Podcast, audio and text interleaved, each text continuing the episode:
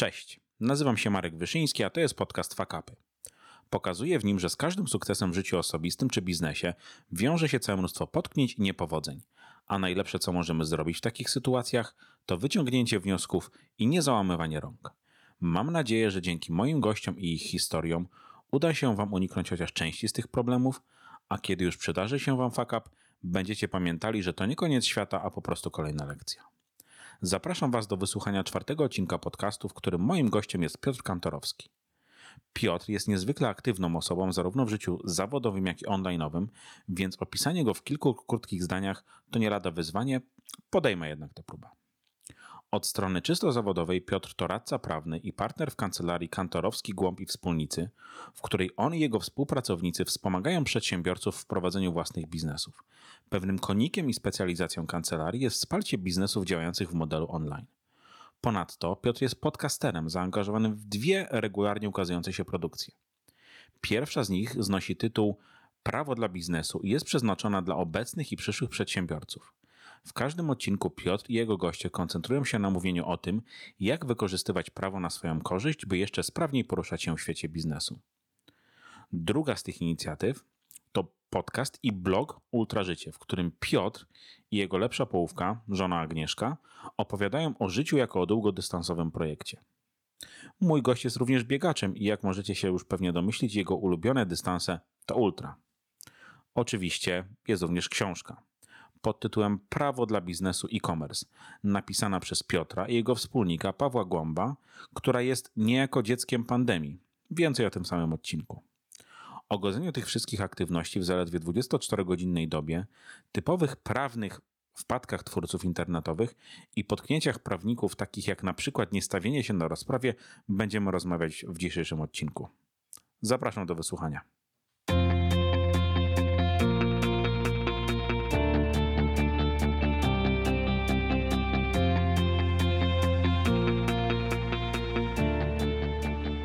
Cześć Piotrze. Cześć Marku. Jak się masz dzisiaj? W piątek? Y, no, może nie jest to już w jakimś takim wymiarze piątek, piąteczek, piątunia, ale całkiem, całkiem w porządku. Było dzisiaj kilka zaskakujących elementów y, w mojej pracy zawodowej, ale to chyba dobrze, bo jakby wszystko było przewidywalne, to by chyba to życie było mało ciekawe. Rozumiem. No ja też miałem dzisiaj parę nieprzewidzianych sytuacji, w tym jedną związaną z COVID-em, także faktycznie nie jest to taki typowy luźny piątek, tylko jednak trochę tej spiny było. Wiesz co, zawsze na początku proszę moich gości o przedstawienie się i powiedzenie czegoś więcej o sobie ponad to, co można wyczytać w internecie. I tak ci powiem, że na szybko sobie zrobiłem y, notatki i może powiem ci, co na początek ja o tobie znalazłem, a później zobaczymy, na ile ty będziesz w stanie to uzupełnić. E, Okej, okay, Więc... a, a może po prostu tylko okroić? może tak. E, w każdym razie mąż, ojciec dwójki dzieci, bloger, podcaster prowadzący dwa podcasty, partner w kancelarii prawniczej e, i biegacz ultra. Tak na początek. Powiedz mi, czy coś pominąłem? Przedsiębiorca i radca prawny, nie wiem czy tak wybrzmiał pełni. Mhm. Natomiast z tym blogerem to bym tak troszeczkę może dyskutował. Faktem jest, że prowadzimy wpisy. Mówię prowadzimy, bo działam w ramach kancelarii i tutaj no, praktycznie, no, nawet w podcaście pojawia się y, czas od czasu mój wspólnik Paweł Głąb. Natomiast mhm. Y, jeżeli chodzi o wpisy na blogu, y, to nie tylko ja je piszę, dlatego mówię, że prowadzimy coś na kształt bloga, ale tak blogerem to bym się w tym wszystkim najmniej chyba czuł. To znaczy, sam bym się tak nie nazwał. Nazwałbym się y, pewnie podcasterem bez jakiegoś większego problemu. Mhm. Ojcem dwójki dzieci, wszystko potwierdzam, e, mężem, biegaczem ultra, przedsiębiorcą, radcą prawnym. To wszystko potwierdzam. Tu może rozwinę e, jeszcze element tego e, radcy prawnego, prawnika. Głównie, a w zasadzie praktycznie wyłącznie, chociaż to słowo głównie mi się tak nasunęło teraz na usta, bo dzisiaj miałem rozprawę, która nie dotyczyła biznesu. To jest jedna z pierwszych spraw przyjęta w kancelarii jeszcze w 2014 roku, ale obecnie już praktycznie wyłącznie prowadzimy sprawy dotyczące działalności gospodarczej firm.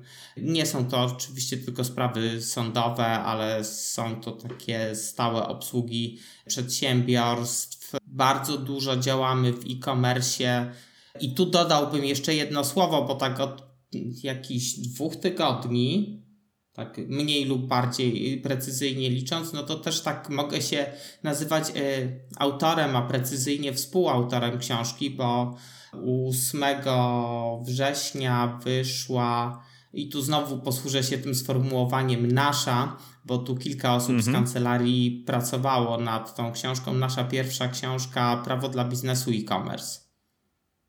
Strasznie okay, no. długo się przedstawiam. Nie, nic nie szkodzi. Słuchaj, do książki jeszcze dojdziemy, natomiast chciałem cię na sam początek zapytać, jak ty to wszystko robisz? Bo mnie się to wydaje być strasznym ogromem pracy i strasznie dużym e, nakładem energii to wszystko trzeba osiągać, więc powiedz mi, jak ci się to udaje robić i może od razu tak na początek, z fakapami czy raczej bez to wszystko? No, na pewno z fakapami. No, to nie jest tak, żeby wszystkie rzeczy nam zawsze wychodziły, jak ich robimy całkiem, e, całkiem sporo. Natomiast e, pytaniem zawsze otwartym pozostaje, e, no, w której części działalności sobie na te fakapy jesteśmy w stanie dać jakieś przyzwolenie e, większe, w której mniejsze, no bo ujmę to w tych kategoriach, że e, nie wiem, zdarzyło mi się na przestrzeni e, dwóch, ponad dwóch i pół roku mhm. podcastowania e, po raz kolejny e, zupełnie jakby przez przypadek opublikować ten sam odcinek podcastu. Dobrze, że ktoś mi zwrócił na to uwagę, że to już chyba było. Natomiast no nie wiem, takie wpadki pod tytułem y, błąd w tytule odcinka, jak jeszcze te tytuły odcinków były na okładkach y, podcastu, pod każdy podcast była robiona osobna okładka, y, błąd w sensie literówka, to takich, no nie wiem czy to fuck up to nie jest za duże słowo, ale takich drobnych w top, o bardziej bym to tak określił, to na przestrzeni tych dwóch i pół roku podcastowania to na pewno się trochę dorobiłem. E, pewnie no z tak. części sobie nawet nie zdaję sprawy, bo akurat podcasty to nie jest to miejsce, gdzie można zawsze liczyć na to, że jakiś sympatyczny hater wysmaruje ci w komentarzu wszystkie możliwe twoje niedociągnięcia, natomiast było tego całkiem sporo. E, z drugiej strony, patrząc, czyli od tej takiej bardziej profesjonalnej strony mojej działalności, czyli już jako radca prawny, to niewątpliwie przez, y, jakby tak liczyć, jeszcze na studiach pracowałem już jako prawnik, to by był bodaj jeszcze 2007 rok, e, natomiast no już liczmy od 2008 roku, to ja jestem, znaczy to nie chodzi o moje przekonanie, no to ja wiem, że ja się dopuściłem mhm. pewnych błędów, e, tylko ja nie znam osoby, która 12 lat e, siedzi w jakimś zawodzie aktywnie i nie dopuściła się żadnych błędów. To znaczy, jeżeli ktoś tak twierdzi, to ja śmiem postawić tezę, że on może mówić nieprawdę, e, bo Rozumiem. Jakby kwestią już dyskusyjną, jakie były skutki tych błędów, jaki był poziom tych błędów i czy można było coś zrobić, żeby tych błędów uniknąć, bo no, w mojej branży czasem, szczególnie w sporach sądowych, jest to kwestia taktyki, prawda? I taktyka można mhm, mieć pewnie. ją najlepszą, ale tam zawsze wejdzie jeszcze w grę z kilka rzeczy, których przewidzieć nie można. I wtedy no, no popełniłem błąd, bo źle to rozegrałem taktycznie, tylko czy mogłem tego błędu uniknąć? No, postawiłbym tutaj czasem znak zapytania, ale kilka razy zdarzyło mi się też oczywiście dopuścić błędu, który był takim typowym ludzkim błędem jak na ten moment mogę powiedzieć, że przynajmniej z tych takich znaczących błędów, chyba we wszystkich przypadkach, chociaż czasami w bólach i w mękach i po trzech latach, mhm. wybrnąłem jakoś. Natomiast kilka jeszcze rzeczy jest na biegu z tego typu potknięć procesowych. Pytanie, jaki to będzie miało wpływ na rozstrzygnięcie, no bo sprawy są w toku, czy w ogóle będzie miało wpływ na rozstrzygnięcie czy to nie jest tak, że tylko ja to uważam jako błąd, a pozostali uczestnicy procesu, czyli druga strona i sąd wcale nie? To są zbyt skomplikowane pytania, żeby na nie tak odpowiedzieć y, abstrakcyjnie i globalnie, a też no, nie miałbym jak spytać y, strony przeciwnej, czy uważa to moje posunięcie za E, błędne czy za prawidłowe, bo mogłaby mi nie odpowiedzieć szczerze. No domyślam się, że e, tu jednak e, no, każdy, każdy musi się martwić przede wszystkim o siebie w takich, w takich przypadkach. Wiesz co, no, to, tak to wygląda. Rozumiem cię doskonale, bo sam no, mniej więcej też pracuję w swoim zawodzie w okolicach 12 lat i nawet 2-3 miesiące temu zdarzyło mi się popełnić kilka tak solidnych fakapów, że no, za głowę się złapałem, jak sobie zdałem sprawę z tego, co zrobiłem. Na szczęście no, w mojej firmie udało się to wszystko odkręcić, ale po prostu chyba zmęczenie materiału zadziałało i, i parę rzeczy to totalnie skopałem, ale mam bardzo wyrozumiałą firmę, bardzo wyrozumiałych szefów. Wszystko udało się szczęśliwie odkręcić. Chciałem Cię w takim razie zapytać, może tak na, na początek i może troszeczkę od tej mniej prawniczej strony, o Twój największy fuck up w ostatnim czasie.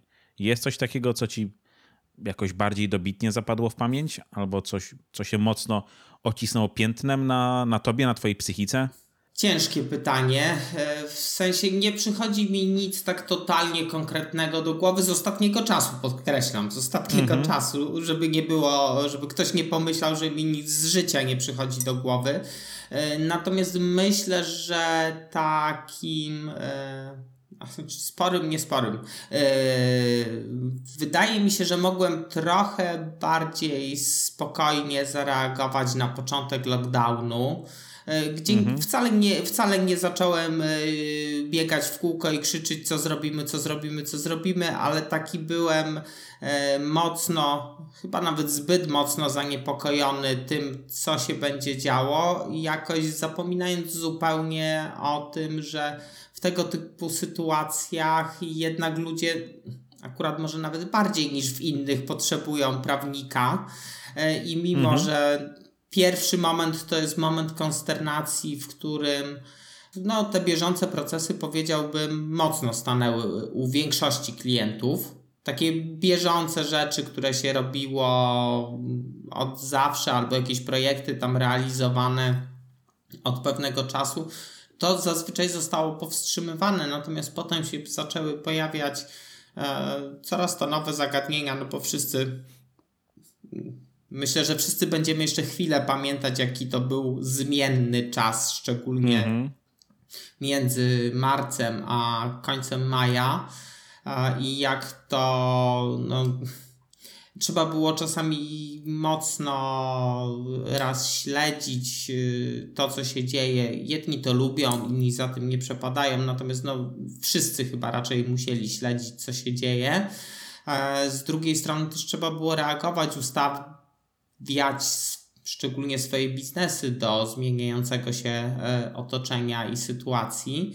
E, I tu mm, jakoś tak mówię, to, to nie było tak, że ja zacząłem podejmować jakieś e, nagłe mhm. i zu, zupełnie nieprzewidziane ruchy, tylko tak ci umknęło mi z pola widzenia, że kryzys to jest ten moment, kiedy jednak ci prawnicy no, na pewno w tym wszystkim e, no, nie, nie zostaną zmieceni z, z rynku, bo, bo mamy kryzys, tylko że tam gdzieś finalnie może w mniejszym zakresie, ale będzie na pewno zapotrzebowanie na nasze usługi.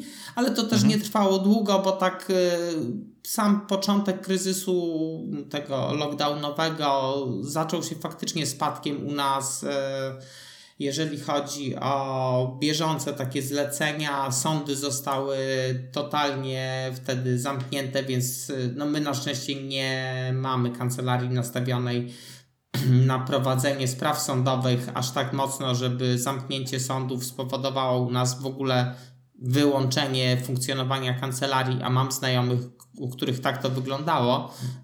No to brzmi przez... nieciekawie. E, Dość. No, brzmi nieciekawie i faktycznie mam kilku znajomych, którzy mi mówili, że tak w zasadzie to nic nie robią, bo terminy były pozawieszane, takie na składanie pism. E, rozprawy poza zupełnie takimi nie mogącymi zwlekać się nie odbywały i że nic nie mają do roboty, bo ich kancelaria opierała się na e, prowadzeniu spraw sądowych. U nas się to jednak głównie opierało od, od samego początku, bo taki był mój koncept na kancelarię e, na bieżącej obsłudze biznesów i z tego powodu to był spadek mhm. potrzeb klienckich, ale no nie ich brak. A po chwili takiego już wystudzenia we mnie emocji, co będzie się działo, stwierdziłem, że ten czas mogę poświęcić na pisanie książki, którą już od dawna chciałem e, napisać. No a potem się jeszcze kilka innych pozytywnych w tym e, kontekście rzeczy podziało. Mówimy o tej książce, o której mówiłeś przed chwilą, Prawo dla biznesu e-commerce? Dokładnie o tej. To, to jest dziecko lockdownu? Wybacz za określenie, tak, ale to, to, ona to się jest urodziła. Dziecko, dziecko lockdownu i efekt COVID-u, że tak bym to określił. E, chociaż tak e, połowicznie, bo jak już jesteśmy przy tym temacie, to, to opowiem go tak e, na, na ile powiedzmy mogę opowiadać od początku do końca. Oczywiście. Więc y, wyglądało to mniej więcej w ten sposób, że jak już tak zeszły ze mnie te pierwsze emocje, no już było wiadomo, że e, jest lockdown, już było wiadomo, że on potrwa więcej niż e, tydzień czy dwa. No, znaczy, to już tak w głowach wszyscy mieliśmy wtedy utrwalone, już ta walka z tą rzeczywistością w głowach praktycznie się zakończyła na tamtym etapie przynajmniej, e, no to stwierdziłem, że skoro pojawiła się większa przestrzeń czasowa, no to zacznę pisać książkę i nie wiem, czy minęło dwa tygodnie, a na LinkedInie odezwała się do mnie osoba z Heliona, czyli to większość osób czytającej czytająca y, książki biznesowe, no to może z OnePressem będzie kojarzyć, no ale to jest E, OnePress to jest marka Heliona, e, z pytaniem, czy chciałbym z nimi napisać książkę. E, to w zasadzie dobra, no chwilkę się zastanawiałem, czy aby nie chciałbym jednak pokusić o, się o self-publishing, stąd nie odpowiedziałem od razu, ale potem jednak pomyślałem, że jakby w konfiguracji wydania tej książki z Helionem E, z OnePressem, to mam pewność, że ona będzie miała bardzo duże zasięgi, jeżeli chodzi o dotarcie do przynajmniej potencjalnych klientów i że mhm. chyba jednak zdecydowanie korzystniej będzie skorzystać z tej bardzo miłej skądinąd propozycji.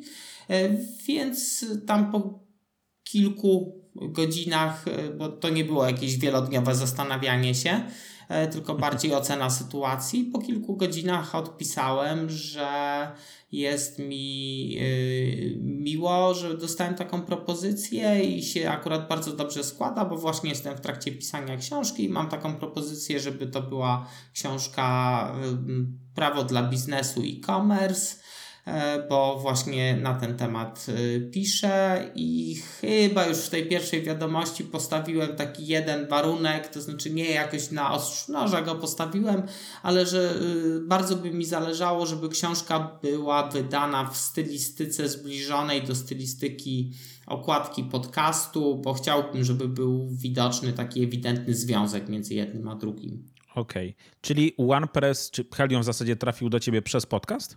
E, trudno mi jest powiedzieć, czy trafił do mnie przed, przez podcast, yy, czy przez wtedy mocno publikowane też yy, wpisy blogowe. No to yy, było mniej więcej tak, że przed czas, przed momentem lockdownu ja bardzo mocno publikowałem artykuły dotyczące IT. W okresie lockdownu znowu zaczęliśmy publikować, w tym też sporo ja publikowałem, wpisów dotyczących tych rozwiązań tarczowych. E, chociaż wydaje mi się, ja nie spytałem o to nigdy jakoś tak. E, mhm. no, no, nie wiem, no czasami człowiek o coś nie spyta, e, bo może po naszej rozmowie się zdecyduje na zadanie to pytanie, co było przyczyną. E, natomiast wydaje mi się, że jednak to jakby podcast na pewno miał tu znaczenie i to y, bardzo duże, a w tamtym okresie, kiedy dostałem tę propozycję, jeszcze do podcastu było dołożone naprawdę dużo publikacji e, związanych wcześniej z IT, to były takie no, blogowe publikacje pisane, e, mhm. które tak. były początkiem obecnie publikowanej w podcaście serii dotyczącej IT. E, I potem były te nie do końca planowane odcinki dotyczące e, tarczy antykryzysowej, e, a w zasadzie tarcz wszelkiego rodzaju, które tam się pojawiały w tamtym czasie bardzo intensywnie i mocno zmieniały tę prawną rzeczywistość wokół nas. Mhm. Czyli taka największa nauczka z tego okresu lockdownu czy pandemii, to jest, powiedziałbym co, nie siedzenie bezczynnie, bo tak jak mówisz, że na początku był lekki szok, tak? czy lekkie zdezorientowanie odnośnie tego, co będzie dalej, obserwowanie kolegów, których w zasadzie ta obecna sytuacja totalnie zablokowała, jeśli idzie o ich pracę i ty miałeś ten pomysł, żeby prowadzić kancelarię w trochę inny sposób i to, co na przykład oni zrobili, można by pewnie nazwać fakapem, tak? Ograniczenie się tylko do, do, do pewnego rodzaju zagadnień, a, a zaraz potem z tego urodziła się książka. Lekki przypadek, trafił się Helion, ale no, tą pracę musiałeś wykonać ty i współautorzy, prawda? Mm, to ja to tak ustrukturyzuję y, może. Tam y, jedna rzecz tak trochę śmiesznie wychodziła, jeżeli chodzi o, o początki tego E, lockdownu, bo wszyscy, y, przynajmniej z mojej branży, wszyscy wtedy mówili, jak to przenoszą się do online'u, a myśmy mieli takie poczucie, że no w sumie to my się nie możemy przenieść do online'u, bo my już tam jesteśmy i funkcjonujemy sobie w ten sposób od kilku e, dobrych lat, może bez jakichś wielkich telekonferencji, bo nigdy nie mieliśmy poczucia, że E, każdą sprawę z klientem należy załatwić poprzez telekonferencję. E, jakoś tak e, nauczony złymi doświadczeniami z mojej takiej pierwszej pracy na aplikacji, to poprzedza możliwość wykonywania e, zawodu radcy prawnego, okres aplikacji. Tam pracując u kogoś w kancelarii, wtedy miałem no, no, tak to było poukładane, że tam się ciągle e, chodziło na jakieś spotkania i się siedziało i jeszcze był taki zwyczaj, żeby na tych spotkaniach siedzieć godzinę. E, I, i myślę, że masz... W moim biznesie wygląda to identycznie, tak? Ja pochodzę z IT, że tak się wyrażę, e, czasami godzina, czasami dwie, zdarzało mi się i na czterogodzinnych siedzieć, także kultura siedzenia na telekonferencjach mam wrażenie istnieje na całym świecie, niezależnie od branży którą się zajmuje. O to tam wtedy jeszcze w ogóle o telekonferencjach nie było mowy, to były takie z, zwykłe spotkania przy stole, e, natomiast Aha. E, bardziej chodziło mi o to, że myśmy strasznie dużo spraw załatwiali e, no po prostu przez internet, bez spotkań, bo mhm. finalnie okazywało się to też zupełnie wygodne dla klienta, bo okazywało się, że on wcale nie musi przyjechać do kancelarii, nie musi siedzieć godziny, może załatwiać swoje sprawy, a wszystko, co było do zrobienia, e, ma zorganizowane z naszej strony po dwóch, trzech mailach a faktycznie, jeżeli jest taka sytuacja, że sprawa jest bardziej skomplikowana, bardziej zawiła, no to zawsze była z naszej strony informacja, że no to tu nie wystarczy e, ta zwykła nasza procedura współpracy, mail, jakaś krótka rozmowa telefoniczna, że lepiej będzie się spotkać. E, no to, to faktycznie do takich spraw telekonferencja byłaby, czy jest wskazana, ale tak realnie to mhm. byśmy wiele nie zmieniali mm, wchodząc w lockdown i u nas realnie wszystko się odbywało tak jak wcześniej. Mm, stąd tak trochę, trochę na to patrzyliśmy z takim e, zdziwieniem, że, że aż tyle się mówi o tym, że kancelarie przechodzą e, do online'u, że, że tutaj COVID tak to przyspieszył. Wydawało nam się to takie e, no, nie wiem, wydawało nam się, że, że już większość jednak prawników gdzieś sporą część swojej aktywności mhm. właśnie w ten sposób y, realizuje. No. A to też jest pytaniem otwartym, czy, czy myśmy się pomylili, czy może jest tak, że było słychać akurat tych, którzy to głośno mówili, że oni przechodzą do online'u, a nie było słychać takich y, kancelarii, jak choćby nasza, które Tych, już, którzy już, którzy tam, byli... już tam byli, bo co byśmy mieli krzyczeć? Dokładnie. E, nie bardzo było co krzyczeć. E, czy się przyglądałem jakoś mocno na sytuację e, innych kancelarii? Dało się ją widzieć. To może nie była jakaś straszna, strasznie szczegółowa, drobiazgowa analiza. A co do tego błędu, który bym sobie przypisał w związku z początkiem lockdownu, to takie i, mhm. impulsywne, może nie na zewnątrz, ale do wewnątrz, takie impulsywne zareagowanie. O Jezu, co się będzie działo? Zamiast y, poszukać, y, że tak powiem, w głowie, co my jeszcze możemy zrobić, jak możemy zrobić, skoro jest więcej czasu, to na co go mogę spożytkować. I tu nawet gdyby odpowiedzią z mojej strony było więcej odpoczynku, to myślę, że to jest zdecydowanie lepsze rozwiązanie niż bicie się z myślami, że co będzie. No, zazwyczaj w pewnym stopniu mamy wpływ na to, co będzie, ale na pewno nie w 100%, więc to, to takie e, jeszcze na zasadzie wróżbiarstwa, przewidywanie, co będzie, no to to jest w większości przypadków strata czasu, a i tak w takim czasie pandemicznym to chyba większość osób miało czarne wizje przyszłości, więc y, no to tak bym sobie głównie przypisał, ale to nie był na szczęście długi moment i wtedy pojawiła się w mojej głowie ta książka. Takie mam wrażenie, że już niezależnie od tego, w jakiej jesteśmy sytuacji, tak, czy to jest pandemia, czy cokolwiek innego, to czarnowictwo jako takie samo może być wielkim nie chcę, nawet nie wiem, czy fuck up to jest najlepsze słowo, tak? Ale to jest takie samowolne, dobrowolne podcinanie sobie, podcinanie sobie nóg i zrobienie sobie przeszkód tam, gdzie ich nie ma. Wpadanie właśnie w takie najczarniejsze myśli, w to lamentowanie. I tak jak mówisz, miałeś ten moment, on był krótki, wnioski szybko wyciągnięte i no, efekt mamy, tak? Mamy namacalny efekt w postaci książki, którą zresztą mam tutaj u siebie w pokoju. E, I wiesz co, chciałem przejść właśnie teraz do tego online'u troszeczkę, bo sam wspominałeś już, że no, dużo obracasz się w, w środowisku online'owym. E, tak jak mówisz, jesteś podcasterem, niejako też czasami mówiliśmy o tym blogowaniu i mm, jesteś, jesteś no, twórcą internetowym. Ja powoli wkraczam w ten świat i chciałem cię zapytać może o twoje doświadczenia, E, czy, czy, czy historie, z którymi miałeś styczność, jeśli idzie o takie fakapy w przypadku twórców internetowych.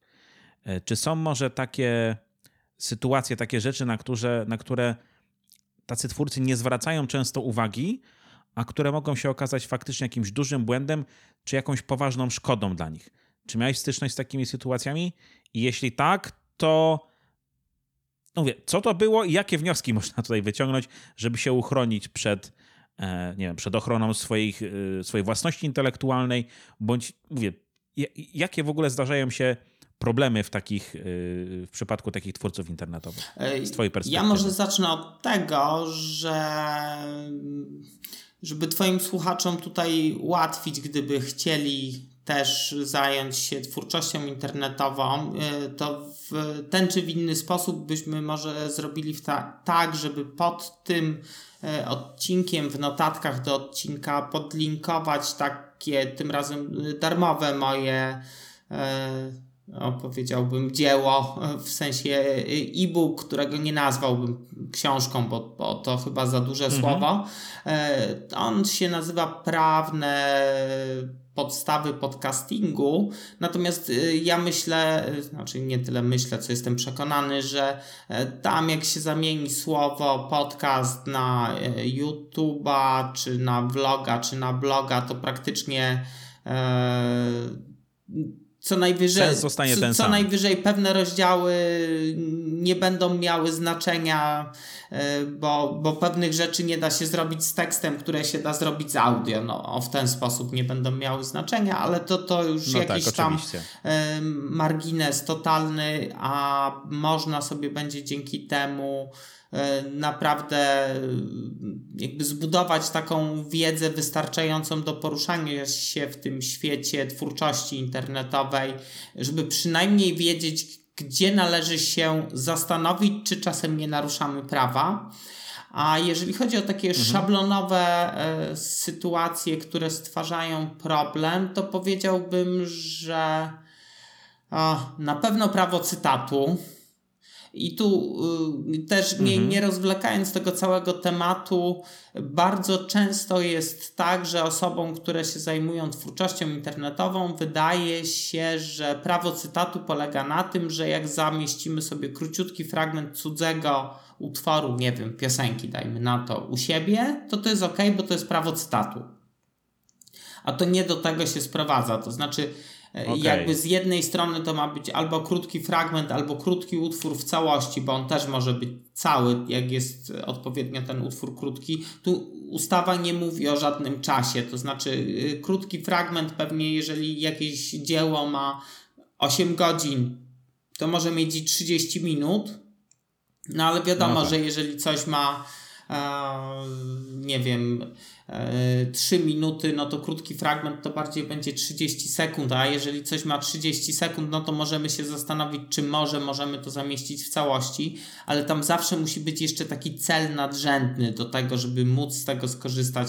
I to będzie e, nauczanie, edukacja prawa gatunku twórczości, E, ci, którzy nagrywają twórczość e, satyryczną, parodiową, będą mieli łatwiej, bo oni praktycznie mogą korzystać z innych utworów w ramach tej twórczości.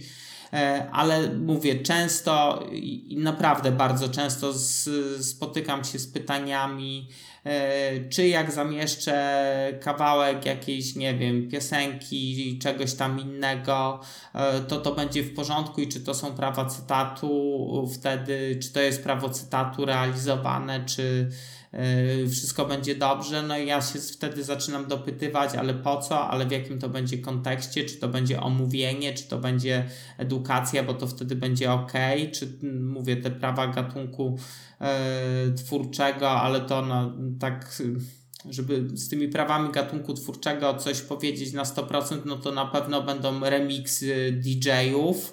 E, Natomiast z twórczości internetowej to wydaje mi się, ale nie spotkałem się z żadnym orzeczeniem. Wydaje mi się, jest to potwierdzone, że osobom, z którymi na ten temat rozmawiałem, wydaje się analogicznie, e, że memy będą takim e, ga- gatunkiem twórczym, który pozwala na, no nie wiem, zamieszczanie na przykład ujęć z filmów.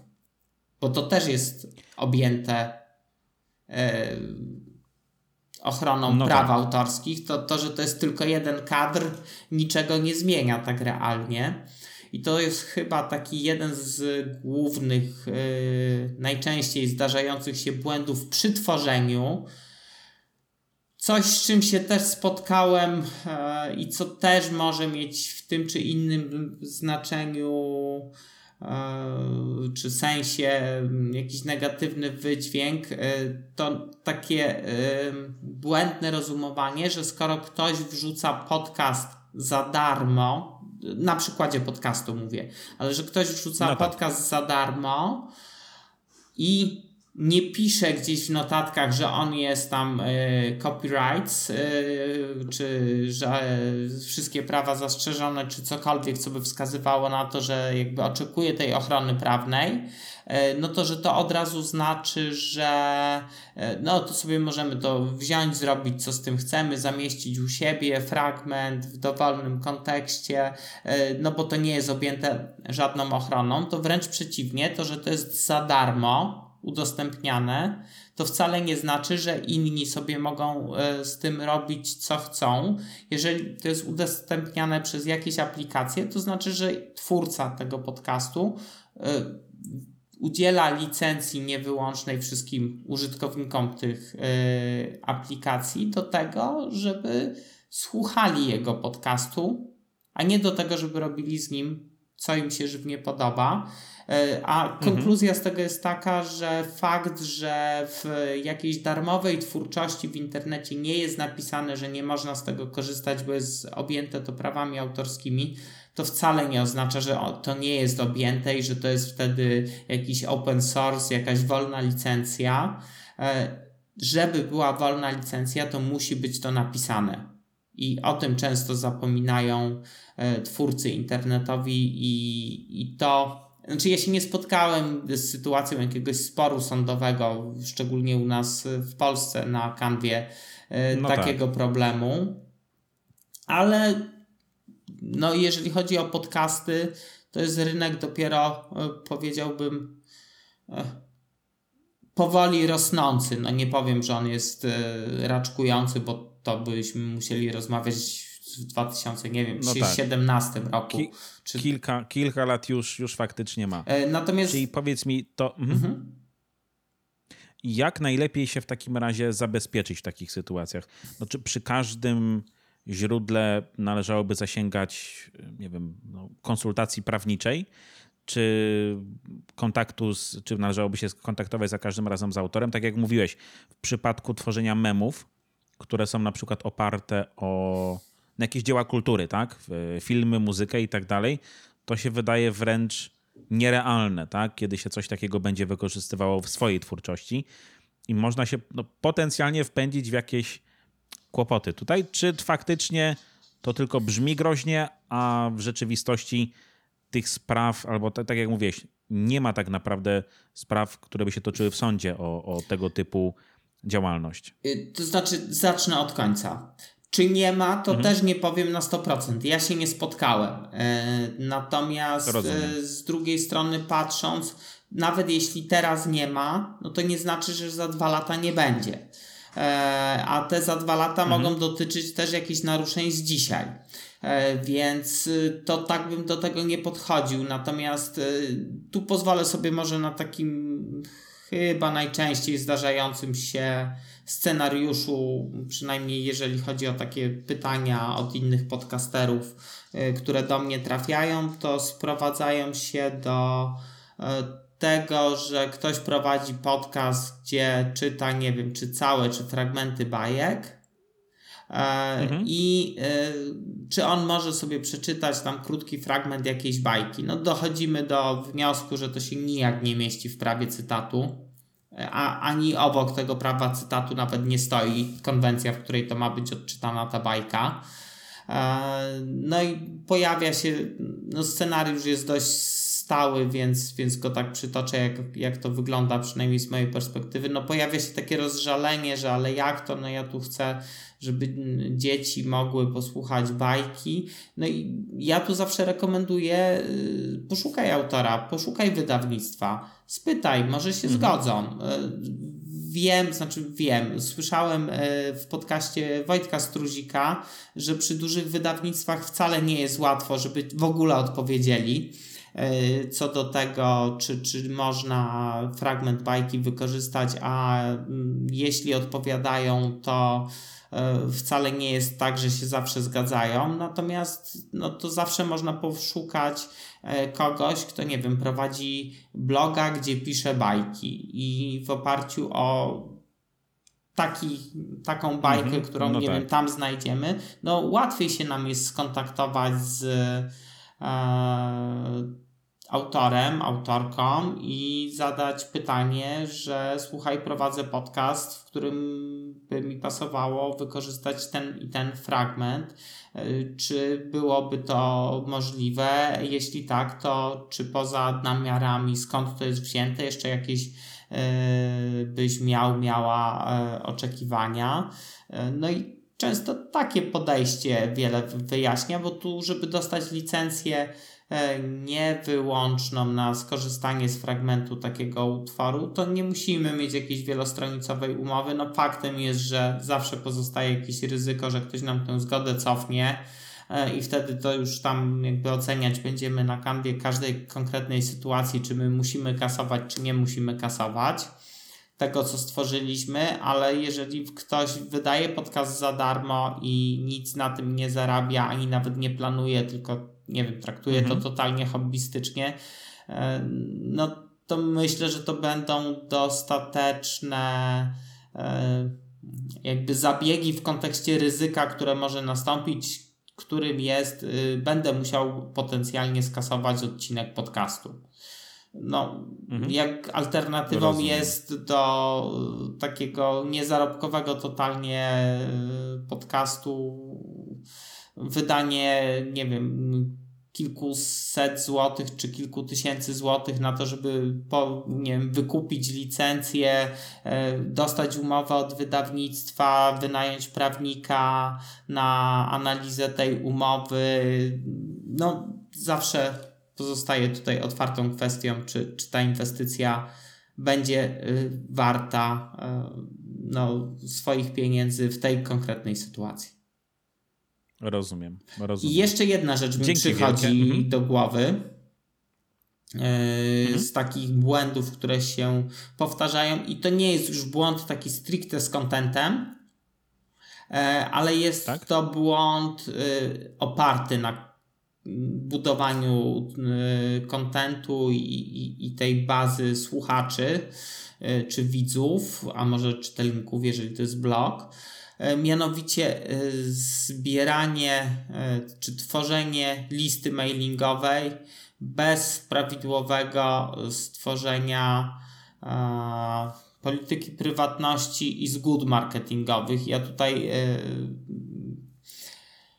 RODO chyba wszyscy ze słuchaczy z, no tak, no, wszyscy no, musieli słyszeć, bo, bo, osoby, które no, no, przyjmijmy, że wszyscy słyszeli.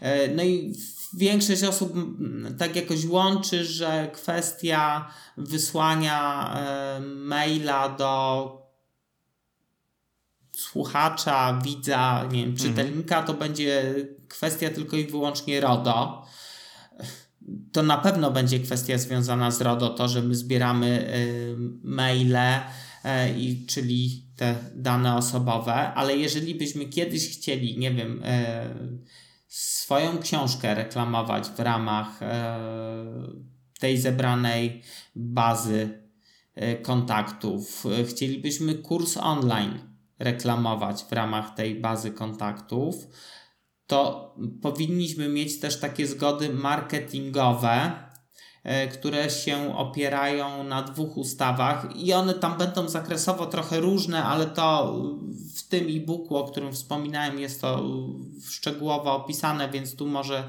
e, Super. E, może tak tylko na poziomie ogólności, które wynikają z ustawy prawo telekomunikacyjne i ustawy o świadczeniu usług drogą elektroniczną. E, I o te trzy rzeczy, czyli żeby było dobrze zrobione RODO i żeby te zgody były dobrze zebrane, myślę, że naprawdę warto mocno zadbać na etapie, w którym y, zaczynamy zbierać listę mailingową, bo ja już się spotkałem z sytuacją, w której ktoś miał e, prawie 2000 adresów mhm. i nic z tym nie mógł zrobić nie miał odpowiednich zgód. Tak, no to znaczy rozważaliśmy, jakby można było, ujmę to w tych kategoriach, przy najmniejszym z możliwych naruszeń prawa rozesłać do tej bazy y, pytanie, kto wyraża zgodę, ale finalnie mhm. gdzieś ta osoba stwierdziła, że, że w inny sposób tam zrealizuje cele bardziej powiedziałbym takie no, biznesowe, oparte na, na, swoich, mhm. na swojej rozpoza rozpoznawalności, więc zaniechaliśmy tego projektu, natomiast no, tam nie była za bardzo kwestią, nie było za bardzo kwestią, jak to zrobić, żeby to zrobić zgodnie z prawem, tylko bardziej było kwestią, jak to zrobić, żeby to zrobić najmniej niezgodnie z prawem. Okej, okay, no to brzmi ciekawiej. Powiem ci szczerze mówiąc, że o ile sama kwestia wykorzystania mm, twórczości innych ludzi, czy fragmentów, czy w całości, to mi przyszło do głowy, to szczerze mówiąc, o tym, o czym rozmawiamy w tym momencie, z, oczywiście z wyłączeniem RODO, bo w pracy mam z tym styczność bardzo często, totalnie mnie pomyślał. Także dzięki i sam czuję, że tego e-booka będę musiał przeczytać, bo no, jeszcze nie miałem okazji. No, e, Wiesz, co od teraz... razu ostrzegam, hmm? że to jest kilkadziesiąt stron. No to, to tym, tym lepiej. Więc do, dobry wieczór. Dobra, no to P będzie, Pytanie, czy będzie, dobry, będzie to już zależy, wieczorem. jak to lubi prawo. Dokładnie. Wiesz co, teraz chciałem e, na chwilkę, powiedzmy, zmienić temat e, i wrócić troszeczkę do tego prowadzenia kancelarii, o którym mówiliśmy wcześniej. Tak jak mówiłeś, COVID mówiąc kolokwialnie, nie zastał was ze spuszczonymi spodniami, bo duża część waszej działalności już się, e, już się odbywała w internecie, więc byliście w stanie się odnaleźć w tym wszystkim. Natomiast strzelam, że. Bo kancelarię prowadzisz od 2012 roku, tak? Z tego co pamiętam. Od 13. 13. Ale od, po, od, po, od początku 13, to znaczy okay. najpierw to była taka, powiedziałbym, jednoosobowa E, kancelaria, tak żeby być zupełnie e, szczerym i uczciwym, to jako taka mhm. E, kancelaria, którą nazwałbym firmą, a nie miejscem stworzonym do pracy dla mnie, w sensie samozatrudnieniem mhm. czy, czy, czy jednoosobową działalnością bo to takie jest chyba już niemodne słowo, to samozatrudnienie, ale jeszcze tam w 2000 2012-2013 roku, to, to, to dało się je gdzie, gdzie niekiedy słyszeć. Yy, no tak, teraz to są soloprenerzy, tak? tak to już tak, jest tak. tak z angielskiego no to ja się wtedy jeszcze w tym 2013 czułem bardziej samozatrudnionym e, niż jakimś soloprenerem. W ogóle tego zwrotu wtedy jeszcze nie słyszałem. E, dużo później go usłyszałem. Natomiast taka kancelaria jako miejsce, gdzie tych osób jest więcej, gdzie tworzymy coś wspólnie, to jest w zasadzie październik 2014 roku taki powiedziałbym zupełnie oficjalny start.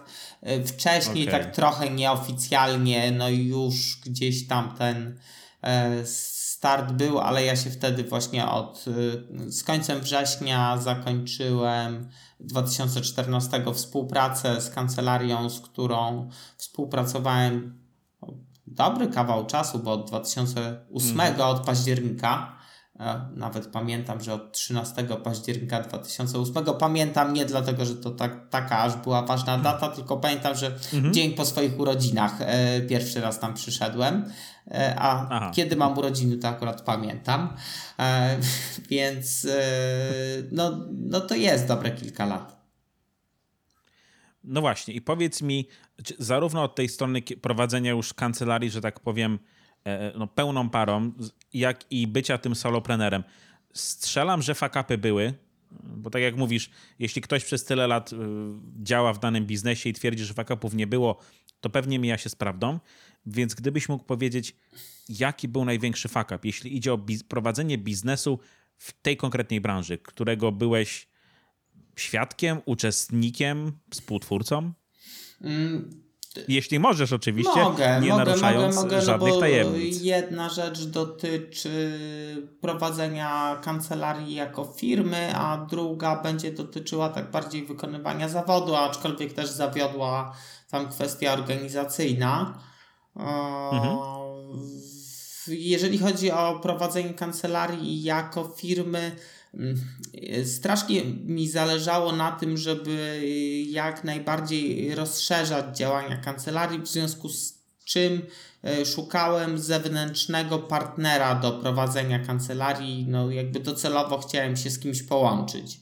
Taki był zamysł. No tak. I no to też nie ukrywam, że szukałem wśród y, znajomych jakoś tak w pierwszym rzucie. E, chyba mi to trochę jakby to biznesowe zacięcie odcięło wtedy szukanie tego wśród znajomych. E, no. E, niby początki współpracy były obiecujące, ale szybko było widać, że się nie dogadujemy na poziomie koncepcji biznesowej. E, no ja mhm. na przykład miałem założenie takie, że w kancelarii prowadzimy sprawy, które dotyczą firm, biznesu, a nie które dotyczą e, nie wiem, rozwodów czy, czy jakichś innych kwestii rodzinnych. Zresztą y, mogę mhm. powiedzieć, że jeżeli chodzi o sprawy rozwodowe, to mam na swoim koncie bardzo okrągłą y, liczbę takich spraw, czyli zero. I tę statystykę. I tego chcesz się trzymać? Tę statystykę chcę utrzymać, e, więc e, krótko mówiąc, no jak zobaczyłem, że moja. E, na tamten czas to tak było, no niby współpracowaliśmy, ale no, przyszła wspólniczka potencjalna, mhm. zaczyna brać sprawy rozwodowe i mówić, że to spoko, bo to nie wymaga jakiegoś wielkiego rozczytywania komentarzy, a można z tego zarobić więcej pieniędzy, e, czy du mhm. dużo, czy trochę bez znaczenia, no to to już był dla mnie sygnał, że gdzieś mamy trochę inne wartości w e, ramach e, podejścia do kancelarii no tak. jako czegoś większego i, i że to jest chyba ten moment, kiedy już sobie trzeba powiedzieć, że to się nie uda, e, no bo jak się tu rozchodzimy na poziomie takich założeń, to no to, to, to, to się nie da. To dalej może być gorzej. Nie da się mhm. zbudować kancelarii, która ma obsługiwać biznes i która prowadzi sprawy rozwodowe. Eee, jeżeli ma obsługiwać biznes, no to powinna się kancelaria na tym skoncentrować. Oczywiście tam jakby ja to tak trochę upraszczam, bo my tam mamy kodeks etyki, radcowie prawni i adwokaci i na przykład y, no, nie wolno nam e, nie przyjąć sprawy, bo, bo mamy takie za przeproszeniem widzimisię. Oczywiście wolno nam jej nie przyjąć, bo e, się, jeżeli chodzi o wynagrodzenie z klientem, nie będziemy w stanie e, dogadać. Porozumieć. Albo mhm. z tego powodu, że na przykład nie mamy kompetencji, żeby samodzielnie daną sprawę prowadzić. No ja tak ujmę to w tych kategoriach. No jeszcze się nie spotkałem, znaczy już dawno nie miałem takiej rozmowy, ale jeszcze się nie spotkałem z osobą, która dzwoniłaby do kancelarii, y, gdzie na stronie internetowej nomen omen było y, w tamtych czasach napisane zawsze prawo dla biznesu jako takie główne hasło przewodnie. Jeszcze to było przed podcastem. Y, to było takie mhm. właśnie slogan kancelarii i się pytali, czy prowadzimy rozwody. No, ja mówiłem, że właśnie no, nie prowadzimy, bo się zajmujemy obsługą firm, a ja, ale ta rozmowa gdzieś tam była prowadzona e, z takim potencjalnym klientem, ale jak dochodziliśmy do takiego mojego trochę retorycznego pytania, czy chciałby pan, chciałaby pani, żeby e, sprawą e, rozwodową pana, pani zajął się prawnik, który nigdy w życiu nie prowadził żadnego rozwodu wcześniej, to żaden z potencjalnych klientów w tym zakresie jednak mi nie zlecił sprawy rozwodowej. No nie wiem dlaczego. Okay. E, a nie użyłem tu nawet żadnego fortelu, bo to była i pozostaje no, szczera prawda, prawda. i tylko prawda. E, no tak. Więc. Y, Ale rozstaliście się z tą e, współpracowniczką w końcu? E, nasze drogi się rozeszły. No, dużym błędem było niezauważenie tego, że mamy no, odmienne podejście, jeżeli chodzi o, o podstawowe rzeczy, jeżeli, jeżeli chodzi o organizację kancelarii jako przedsiębiorcy w, na rynku usług prawnych. E, tak, mhm. trzeba było wcześniej powiedzieć sobie jasno, że no nie będzie tej współpracy, ponieważ są inne priorytety, inne założenia i myślę, że to by było z większą korzyścią dla obu stron. No a tak to gdzieś tam chyba po obu stronach, e, bo nie, nie będę e, tu czy z jednej strony no mogę tylko powiedzieć o swoich emocjach, ale z drugiej strony zakładam, że po obu stronach tych emocji takich niekoniecznie pozytywnych trochę za dużo się w, wytworzyło w tamtym czasie, a, a nie było takiej potrzeby, tylko no, trzeba było stanowczo pewne rzeczy przeanalizować i podjąć decyzję. Stąd to jest taki, powiedziałbym, fuck up mój na kanwie e, biznesowej. E, jeszcze mhm. wcześniej z jedną osobą próbowałem nawiązać współpracę, ale to już, że tak powiem, tę historię to pomińmy. A finalnie się okazało, że moim e, wspólnikiem została osoba, którą miałem, że tak powiem, tuż przed y, oczami na co dzień, bo mój pierwszy pracownik y, został y, moim obecnym okay. wspólnikiem i uważam, że to chyba najlepsze, co się mogło stać. I drugim takim błędem moim, jakby korelującym mhm. też z tamtym, o którym wspominałem, było to, że ja tego.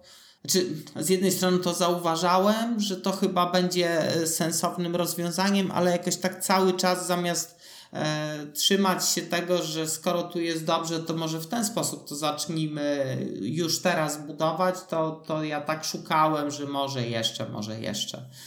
E, no i, i to, to bym jako taki drugi e, błąd uznał, a jeżeli chodzi o kwestie e, jeżeli chodzi o kwestie takie merytoryczne, no to mhm. cóż, no, zdarzyło mi się kiedyś nie być na rozprawie, e, bo nie została wpisana w kalendarz. No na szczęście bez jakichś szkód wielkich się to było. E, wszystko się w ten czy w inny sposób udało wyprostować. E, dało to do myślenia, jeżeli chodzi o organizację tego kalendarza no tak. kancelaryjnego Najgorzej wspominam w zasadzie kwestię przyznania się klientowi, bo to nie jest tak, że, że klient musi być na każdej rozprawie, no i na tej to jakby no tak, nie był. E, natomiast to też była taka mm, sytuacja z cyklu ok, jak się to okazało, no to faktem jest, że pewnie z 20 minut y, zastanawiałem się, jak rozpocząć rozmowę. No ale wziąłem telefon, zadzwoniłem, przeprosiłem. Akurat wiem, że zostało mi wybaczone, bo to było dobre kilka lat temu, a z klientem do tej pory mam e, współpracę, więc e, no, no myślę, że tutaj z jednej strony było istotne, ile pracy było wkładane wcześniej w jego sprawy, ogólne podejście takie ze strony kancelarii, no ale też właśnie to, że nie schowałem głowy w piasek i nie udawałem, że się nic nie stało i że nie zadzwoniłem i nie zacząłem opowiadać, jak to po prostu wszyscy są winni, że tej rozprawy nie było w kalendarzu, tylko że jakby niezależnie od wszystkiego, to ja odpowiadam za kancelarię, bo jeszcze wtedy nie funkcjonowaliśmy jako spółka, więc no to nie, nie budziło moich wątpliwości, kto mhm. odpowiada za kancelarię. E, no i cóż, no, no i zdarzyło no, się. Dużo większym fachapem byłoby chyba nieprzyznanie się do błędu. E, bo tak jak je... mówią, kłamstwo ma krótkie nogi i, i prędzej czy później pewnie, tak jak mówisz, tego klienta pewnie już by z tobą nie było w tym momencie, gdybyś próbował nie wziąć tej winy na siebie, zwalić ją na na wszystkich wokół, zataić to, jeśli taka możliwość w ogóle istnieje? E, to znaczy, e, ujmę to w tych kategoriach. No nie wiem, co by było, bo być może by mi się mhm. udało zachować na tyle pokerową twarz, żebym to jakoś rozegrał. Natomiast sam bym się z tym na pewno dobrze nie czuł. E, a no tak. uważam, że jak, okej, okay, nie jest rolą prawnika bycie zawodowo najbardziej szczerą i wylewną osobą na świecie, co wcale nie znaczy, że w stosunku do swoich własnych klientów powinienem przyjmować taką samą retorykę. E, a mhm. ja akurat jestem zdania, i dobra, nie, nie będę twierdził, że to jest zdanie, którego nigdy w życiu w żadnej sytuacji na pewno na 100% nie zmienię, bo e, różne są sytuacje w życiu, ale jeszcze nie miałem takiej sytuacji, w której E, uznałbym, że niepowiedzenie o tym, że coś się zrobiło tak już obiektywnie źle w sprawie mhm. do klienta, e, żeby to było dobrym rozwiązaniem. E, gdzieś tam na przestrzeni tych 12 lat, na samym początku mojej kariery, mi się takie zachowanie zdarzyło, z którego potem byłem na tyle mało dumny, że, że nie chcę tego powielać. Natomiast to też podkreślam, chodzi o e, obiektywnie źle zrobienie czegoś, bo no, no ja nie pracuję w tak jednoznacznym zawodzie jak, nie wiem, jak matematyk, że albo coś wyjdzie, albo coś nie wyjdzie y, zgodnie no tak. z równaniem, chociaż pewnie matematycy, e, którzy faktycznie się tym zajmują, mogą mieć e, trochę inne zdanie na temat poziomu skomplikowania ich fachu, no ale to przyjmijmy, że to jest w ramach takiego potocznego stwierdzenia. No i, i często mam tak, że taktycznie rozegrałem sprawę tak, a mogłem jeszcze inaczej i biję się z myślami, czy mogłem zrobić to lepiej no, no to takimi rozterkami też się nie dzielę z klientem, bo no bo ja myślę, że to każdy ma. E, każdy, kto świadomie e, podejmuje decyzje w ramach wykonywanego zawodu, takie rozterki ma. No i to, to jakby też nie chodzi o to, żeby wszystkie te rozterki na klienta przerzucić.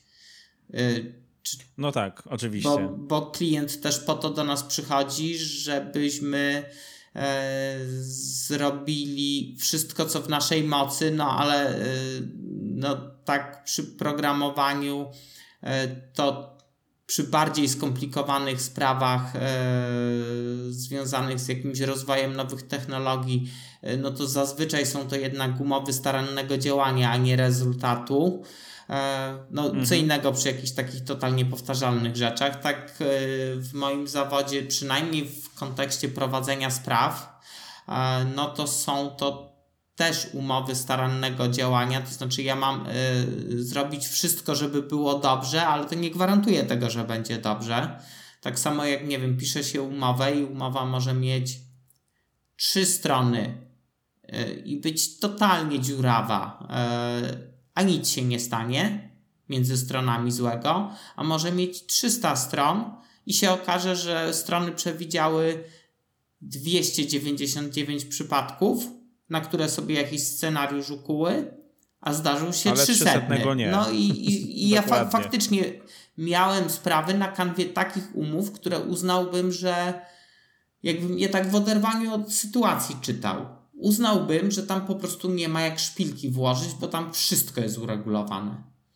No i okazało się, że nie wszystko, bo życie napisało taki scenariusz i to nawet tam jakby oceniając tę konkretną sprawę, o której myślę, e, nie w ten sposób, mhm. że prawnik której strony wymyślił jak obejść umowę, tylko po prostu życie napisało taki scenariusz, którego no, żadna z firm nie przewidziała. No i potem był mhm. Proces sądowy, tam pewnie z dwa lata sobie trwał. E, jedna strona wygrała, druga przegrała. No i krótko mówiąc, jestem na 100% przekonany, że y, prawnicy piszący umowę, bo akurat ja nie byłem jednym z autorów tej umowy, dołożyli wszelkich starań, żeby ta umowa była najlepsza jak się da. Mhm. No i, i też się okazało, że życie jest bardziej płodne w pomysły niż nam się może wydawać. No tak. No ale czegoś takiego nigdy faktycznie chyba nie można traktować jako fuck up i, i obwiniania się, brania winy, bo tak jak mówisz, no to jest życie. No tak? dlatego... Nigdy nie jesteś w stanie wykombinować wszystkich możliwych scenariuszy e, i założyć wszystkiego, co, co może później tak, tak? I no, nawet patrząc na to, w jakim świecie żyjemy w tym momencie, tak? Rok temu chyba nikt jeszcze takich scenariuszy nie zakładał, tak? Nikt nie brał pod uwagę tego, e, że to się tak rozwinie, że będziemy na lockdownie, że będą przepełnione szpitale i tak dalej, i tak dalej. Tak? Nikt pewnie nie brał pod uwagę tego, a to jest no, ogromna, to jest wielka sytuacja, tak, która wpłynęła na cały świat, a mało kto pewnie patrzył na to w ten sposób. No, to nic dodać, nic ująć. No, nie no, tak właśnie jeszcze patrzę na dół monitora, żeby sobie pokojarzyć, co to się działo w zeszłym roku o tej porze, ale to o wszystkim się myślało, ale nie o czymś takim. To w ogóle e, jakby mi ktoś powiedział we wrześniu 2019 roku, że się takie rzeczy zadzieją za kilka miesięcy, to no nie wiem, czy bym go wyśmiał, ale no na pewno nie potraktowałbym go przesadnie poważnie. E, bo, mhm. bo może by się wydarzyły, no nie wiem, za 5 lat, za, za 6, za 10, ale, ale za kilka miesięcy e, to by tak mi się nie do końca e, chyba było w stanie w głowie pomieścić, a jednak się wydarzyły. A co do tych fakapów, to też taką bym miał trochę myśl przewodnią jakby z mojej strony, że to często jest tak, że im jesteśmy bliżej wydarzenia, tym nam się bardziej wydaje, że to jest taki po prostu totalny fuck up i że Jezu, jak mogliśmy my, my fachowcy, specjaliści, biznesmeni, przedsiębiorcy, jak mogliśmy coś takiego zrobić, do czegoś takiego dopuścić. No ci, którzy tak może niekoniecznie chcą brać odpowiedzialność na siebie, no to jeszcze tam mogą oczywiście stworzyć retorykę, że no jak, mhm. jak moi pracownicy mogli, no ale wydaje mi się, że tam jednak gdzieś, gdzieś to tak takie przyjęcie odpowiedzialności na siebie jest lepszym rozwiązaniem, ale to jest moje zdanie w tym temacie, tu nie będę wchodził w polemikę. E, chodzi mi bardziej o to, że z perspektywy dłuższego czasu okazuje się, że te sytuacje często finalnie okazywały się pozytywne, albo uczyły nas do jakiejś kolejnej sytuacji, która mogła być jeszcze gorsza, a dzięki tej wcześniejszej nauczce wyszliśmy z niej bez żadnego szwanku, albo nawet jakby to ująć, y, wiele zyskaliśmy dzięki temu, że wcześniej y, taką nauczkę od losu dostaliśmy. Y, także im ta perspektywa jest dłuższa, tym w większości przypadków, też nie będę mówił, że w każdym przypadku, ale w większości przypadków te rzeczy, które wydają nam się tym tak zwanym fuck-upem, mogą się okazywać po prostu lekcją od życia, no bo no to ma, jesteśmy 12 lat w biznesie i, i, i ty i ja w różnych zupełnie biznesach, a, ale już na początku rozmowy ustaliliśmy, że to nie jest możliwe, tak. żeby ktoś 12 lat działał w biznesie i nie miał na swoim koncie żadnego, żadnej wpadki. No, we... Tak, ale ja jestem pewien, że przez następne 12 lat jeszcze nie jedna mi się przydarzy, tak? Bo ja jestem mądrzejszy o te błędy, które popełniłem przez po, poprzednie 12 lat i o sytuacje, z którymi się zetknąłem wtedy, ale to, co przyniesie przyszłość, tak jak mówiliśmy, no, nikt nie przewidział tego, jak, jak świat będzie wyglądał dzisiaj. E, I nikt nie przewidzi tego, jak będzie wyglądał za pół roku, bo jak już się okazuje, te pół roku to potrafi naprawdę wszystko wywrócić do góry nogami, ale to się wszystko jakoś życie toczy dalej i nie wiem, czasami ten lockdown pokazał komuś, że jego biznes no, stał na e, jednak glinianych nogach. Pewnie. Słuchaj, to e, powoli zbliżamy się do końca nagrania. Zresztą, to jak już mówimy, jest piątek po południu, nie chcę tutaj trzymać do, e, do późnych godzin nocnych. Słuchaj, chciałem Cię zapytać o taką jedną najważniejszą lekcję, z którą chciałbyś zostawić słuchaczy. Jeśli idzie o podejście do fakapów, czy fakapy same w sobie? Jedna najważniejsza lekcja, wydaje mi się, tak. że to jest to, żeby zawsze starać się popatrzeć na to, co się stało tak niejako z boku, no, poszukać takiej perspektywy zewnętrznej e, i nie podejmować jakichś takich e, nerwowych ruchów, o tak bym to określił. E, ja nie mówię, że nie działać spontanicznie, kiedy rzeczy się dzieją, ale Kiedyś usłyszałem to na jednej z konferencji, że jak zaczyna się w Twojej firmie pożar, to jakby najtrudniejszą decyzją jest to, czy Ty powinieneś rzucić wszystkie siły, żeby go gasić, czy może strzelić mhm. tymi drzwiami, za którymi ten pożar jest i dać się wszystkiemu sfajczyć, a robić wszystkie O. inne rzeczy, które są do robienia, bo ta jedna już jest nie do odratowania i tak naprawdę będziesz tracił swój czas i energię, żeby bezproduktywnie próbować ją naprawić, bo tego naprawić się już nie da i to takie spojrzenie na rzeczy z dystansu, z zewnątrz, e, Na zimno. na Mhm. zimno, co jest czasami mega trudne, wydaje mi się być taką chyba największą radą, którą mógłbym ośmielić się komuś dać. Super, dzięki. Powiem ci, że chyba bym o tym nie pomyślał. I szczerze mówiąc, ja jestem człowiekiem, który jest nastawiony na gaszenie pożarów i ja wręcz mnie to nakręca, tak? Ja, ja, ja się wręcz czuję spełniony, jeśli mam pożary, które mogę gasić, a to podejście, żeby czasami, tak jak mówisz, trzasnąć drzwiami i dać się sfajczyć temu, co tam jest z tyłu i iść do przodu, e, to jest chyba to podejście, którego na pewno mnie brakuje, ale podejrzewam, że nie tylko. No to nie jest moja myśl, ja to usłyszałem, ale zapadło mi w pamięć. W tym momencie nie odtworzę, kto był jej autorem. I... Natomiast wydaje mi się to ważne, a dlatego mi się wydaje to ważne, bo ja też jestem taką osobą i stąd y, dało mi to do myślenia. Super. Słuchaj, w takim razie dzięki ogromne za rozmowę i przepraszam cię za wszystkie fakapy, które się przydarzyły w trakcie nagrania tego odcinka, a kilka ich było, Myślę, Tak, że kompletnie nic się nie że- dzieje. że za oknem cały czas jeździ mi traktorek, bo sąsiad akurat postanowił kosić dokładnie na, na wysokości pokoju, w którym nagrywam, także zobaczymy, czy cokolwiek z tego będzie słychać na nagraniu. E, Ja mogę powiedzieć, że u mnie nie słychać w ogóle żadnego traktorka, czego życzę też Okej. słuchaczom. Dzięki. To- Dzięki za także ogromne dzięki za rozmowę i za to, że znalazłeś dla mnie czas. E, I, i super, że, że, że pojawiłeś się w podcaście i powiedziałeś o fakapach od tej strony prawniczej, przed soloprenera, tak? Jak już ustaliliśmy wcześniej.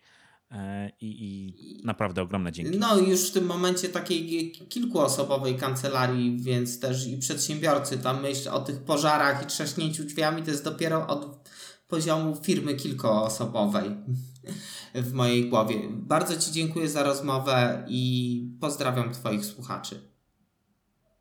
Dobra, dzięki, do usłyszenia. Do usłyszenia. Dzięki wielkie za wysłuchanie odcinka. Na sam koniec mam do Was jeszcze małą prośbę.